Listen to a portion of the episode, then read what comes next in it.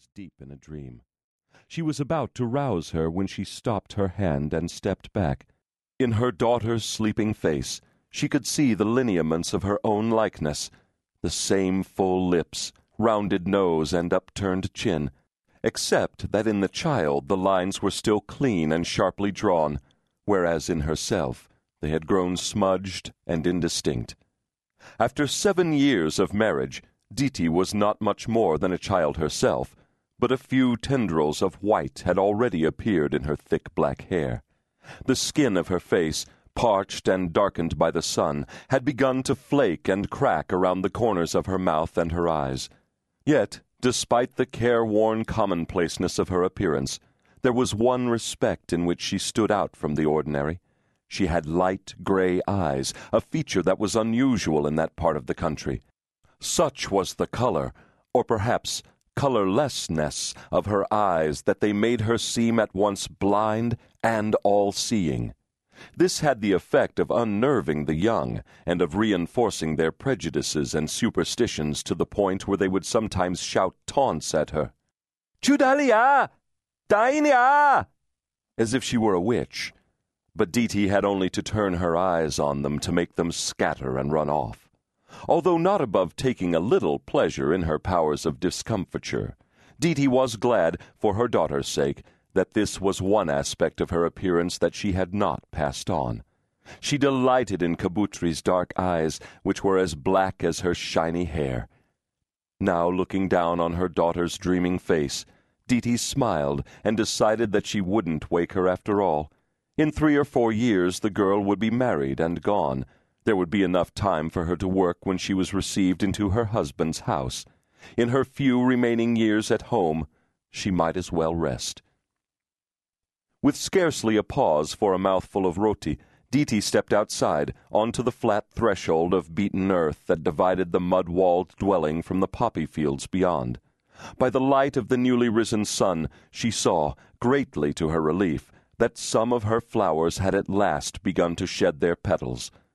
On the adjacent field, her husband's younger brother, Chandan Singh, was already out with his eight-bladed nuka in hand. He was using the tool's tiny teeth to make notches on some of the bare pods. If the sap flowed freely overnight, he would bring his family out tomorrow to tap the field. The timing had to be exactly right, because the priceless sap flowed only for a brief period in the plant's span of life a day or two, this way or that, and the pods were of no more value than the blossoms of a weed.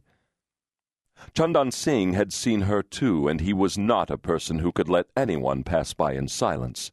A slack-jawed youth with a brood of five children of his own, he never missed an opportunity to remind Diti of her paucity of offspring. Ka Bahail!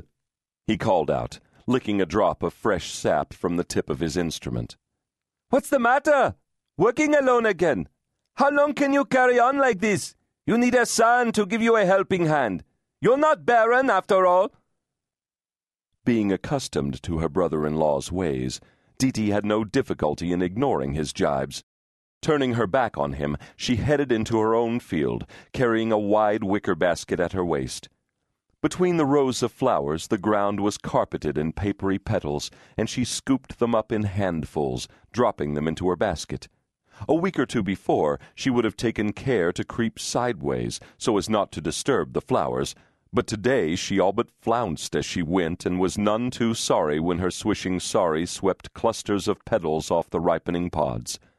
When the basket was full, she carried it back and emptied it next to the outdoor chula, where she did most of her cooking.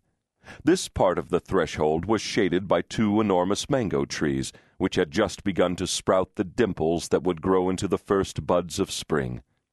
Relieved to be out of the sun, Diti squatted beside her oven, and thrust an armload of firewood into last night's embers, which could still be seen glowing deep inside the ashes.